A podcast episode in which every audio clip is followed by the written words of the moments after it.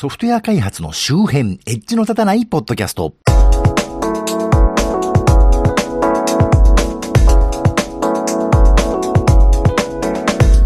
コンピューターで楽しいことをしたい人、そして、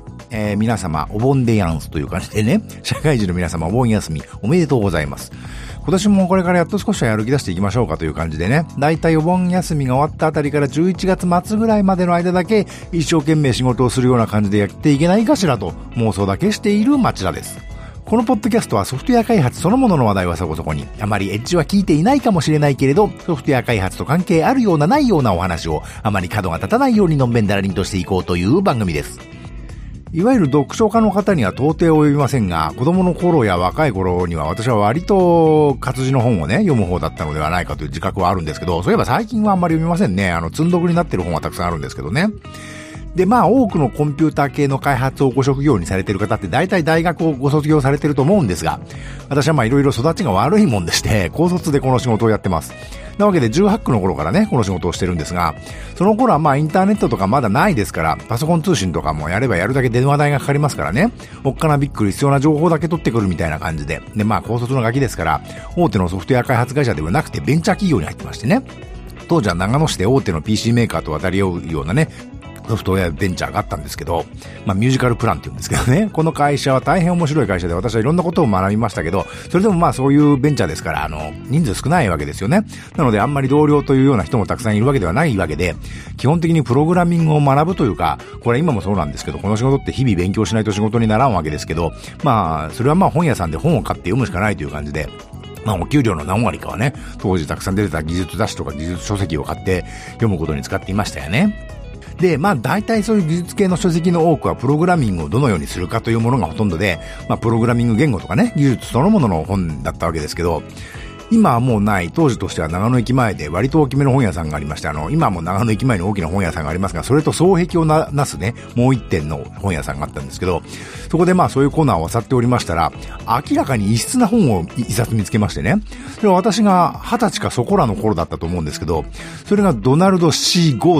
ウズさんでね、ドナルド・ C ・ガウズさんという方と、ジェラルド・ M ・ワインバーグさんというお二人の協調で、木村泉さんという方が翻訳をされた、ライトついてますか問題発見の人間学という本でした。この本まだ僕未だにここに持ってるんですけど、奥付けを見るとこの翻訳版が1987年に初版1刷り発行で、僕がこの時買ったのは1991年に出た30刷りってやつですね。先日東京方面に出張だった時に珍しく若者と同行だった時がありましてね、なんか技術系の書籍がいいのが欲しいってその若者が言うんで、まあ池袋のね、純空堂に連れてってあげたんですけど、そこでなんとこのライトついてますかが今時平積みになって売ってまして、あ、なんでこんな昔の本がと思って、そのね、売ってる本の奥付けを見たら、なんと今年また重版になってたんですね。これちょっと忘れちゃいましたけど、70何刷りみたいな、そんなに言ってなかったかな、なんかとんでもないスリスーになってて、なんじゃこれと驚きつつも嬉しくなったものでしたけどね。でまあこのドナルド・ガウズさんという方は失礼ながら私不勉強でよく知らないんですけど、もう一人のジェラルド・ワインバーグさんという方はですね、システムコンサルタントとしてその前にも後にもいろいろ面白い本をたくさん書いてらっしゃる方で、私はまあほんの数冊しか読んだことないんですけどね。でまあ話は戻りまして、私はこのライトついてますかという本を20歳かそこらのね、若者の時にその本屋さんで最初の何ページか立ち読みをして衝撃を受けまして、これはいわゆるプログラミングについては一言も書かれてないんだけど、でも読んでおかなければいけない本だと直感しましてね。でまあこの本に書かれていることは、私が仕事とかプログラミングとかコンサルティングとかね、言うとおこがましいですけど、いわゆるシステム開発についてはね、私はプログラミング以外で関わることも今は多いですし、まあ昔から多いんですけど、私自身は本業はプログラミングより企画構成の方だと自分では思ってるんですけど、なかなか周りの人はそういうふうに認めてくれないんですけどね。で自分のことをそう思うようになったきっかけもそうですし、いわゆるプログラミングとか普通に SE さんみたいなね、システムエンジニアさんみたいなことをする時の基本的な自分の考え方の礎であり、むしろこれは私が生きていく時の考え方の基本的なね、根本になっているというか、まさに座右の書と言っていい存在というですね、本ですね。でワインバーグさんという人は実は有名な人がお二人いまして、ワインバーグのなんとかという本が世の中にたくさん出版されているんですけど、一人はこのシステムコンサルタントのワインバーグさんで、もう一人の方はノーベル物理学賞を受賞したワインバーグさんという方もいまして、いわゆる科学とか量子論とかそういう著作の多い方がいらっしゃいますけど、私はそっちのワインバーグさんはよく存じ上げないんですが、このどちらもカリスマである二人のワインバーグさんはなんとお二人とも1933年生まれというびっくりな偶然があったりするんですが、まあそれは緩和旧大としまして、いいか私が言うワインバーグさんはノーベル賞のワインバーグさんじゃなくてシステムコンサルタントのワインバーグさんの方のことです。でまあそれだけ深く感銘を受けたわけでしてね、たまにこの方のウィキペディアのページを無意識に見たりすることが年に1回ぐらいあるんですけど、でさっき言ったようにね、池袋の純空堂でまたライトついてますが蚊が未だに重版かかってるっていうのがすげえなと思ったもんで、つい数日前、メモを見ると8月9日ですね、ふとウィキペディアのワインバーグさんのページを見たんですよ。でウィキペディアの個人のページで生年月日と没年月日が書いてあるじゃないですか。で没年月日が書いてあってね、あれワインバーグさんって亡くなってんのと思ってよくよく見たら2018年8月7日、私見たのが8月9日ですからね、あこんな数日前じゃんってなりまして、慌ててツイッターを検索してみたら、まさにその半日ぐらい前にね、訃報の第一報がワインバーグ氏のご友人によってツイッターとフェイスブックに流されたところだったようでした。なんつう偶然やねんと思いましてね。というわけで前置きがやたら長くなりましたけど、今回はこの、ライトついてますかという本をご紹介したいと思います。我々は日々問題を与えられて生きているわけですね。例えば学校で、例えばお仕事で、もしくはプライベートでも次々と問題というのは起こります。そして僕らはその問題をなんとか解決しようとしているわけですよね。特にプログラミングといいますかソフトウェア開発なんぞをしておりますと、こういうシステムが欲しいんだよなんてね、お客さんに言われることが多いです。学生の時に与えられる問題というのはおおむねは正解や模範解答のある問題でして、いかにしてその答えを出すか、もしくはいかにそれに近い答えを出すかということが、課題になります。社会人になると実は問題というのは答えがないことの方が多かったりするんですよね。これは社会人経験のある方なら皆さんわざわざお前に言われる筋合いねえやっていうぐらいあると結構経験あると思うんですが、昔はともかく今時はいろんなお仕事でコンピューターを利用するのは当たり前ですよね。なのでいわゆる開発者、我々のような人に情報システムの開発を依頼するときも、こういう機能を持ったこういうシステムを作ってほしいとご依頼いただくことが最近多いです。その時私たちは問題に対して答えを出すことをね、学校とかで訓練されていますから、いろいろとその出された問題に対して解決策を考えます。ああすればできる、こうすればできると。でそのいくつかを利用者に提示して選んでもらったり、これが最適な方法ですっていうね、ベストワンを提示したりするわけですが、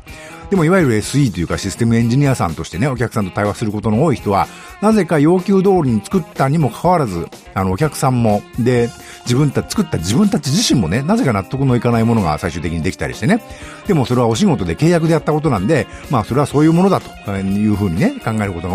少なくないんではないかと思うんですけど、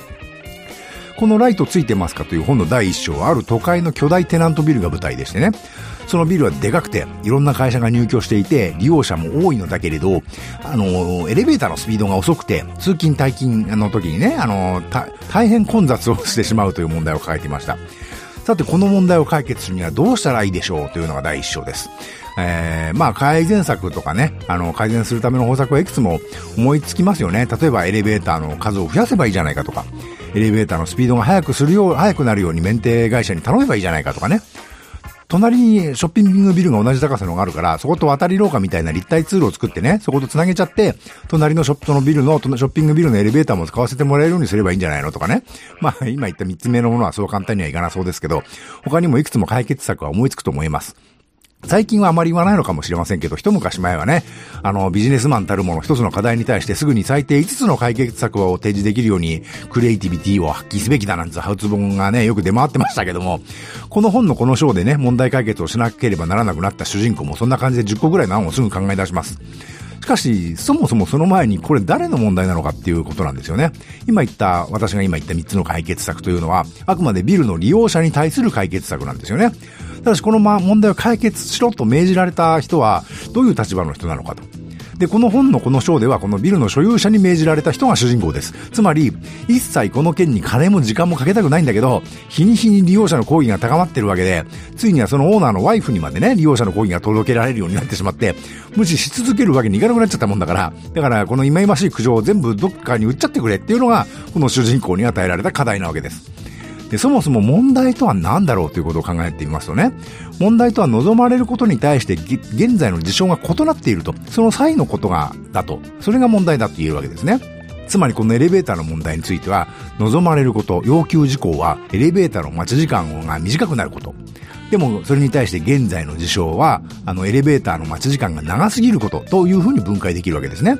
で、待ち時間をね、実際に短くするのは、お金もかかるし難しいとしたら、問題そのものはなくならないけど、問題点が気にならなくなるようなね、ことにすればいいんじゃないかと、非常に頭の良い観点にたどり着きます。そこでこの主人公はエレベーター乗り場に鏡をつけます。鏡があると自然にそこに映る自分に目がいってね、ついつい髪型とか身だしなみを正したりします。それこそ、これから会社に出社するとか、会社が終わってこれからちょっと飲みに行こうかという人は、慌ててエレベーターに飛び込む前にね、ちょっと鏡の前で立ち止まることが多くなるでしょうと。言われてみれば日本のちょっと古いオフィスビルにはね、エレベーターの乗り場のところに鏡があるところ結構見たことありますね。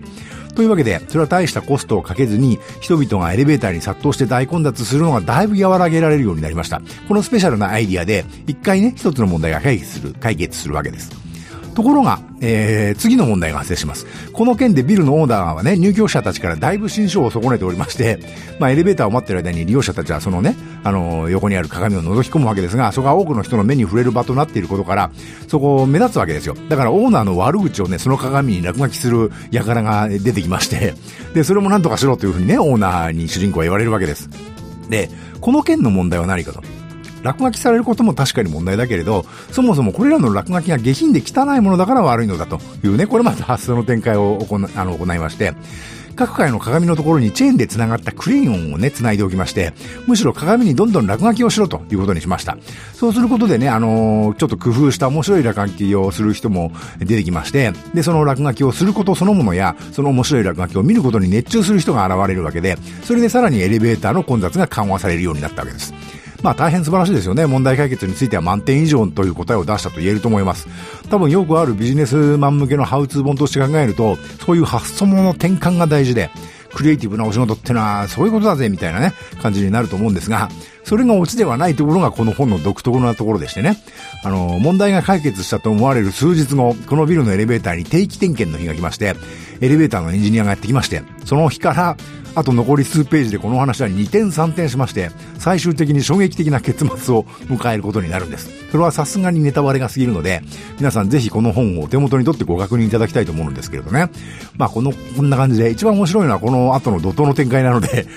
これまでの私の説明でね、これを聞いてくださっている方々にこの本面白いなって興味を持っていただけるのか、甚だ心もとないんですが、この本では問題を解決するということより、問題そのものを見つめ直すということを説いてます。その問題にとって問題って何なのか、そもそも問題とは何なのか、誰にとっての問題なのか、その問題はどこから発生したのか、そして最後にはその問題を解くことはそもそも正しいのことなのかというところにまでたどり着くんですが、そういう問題をですね、今ご説明したようにそれぞれちょっとした小話として論じているんですね。そんなわけで大変に楽しい本なんですが、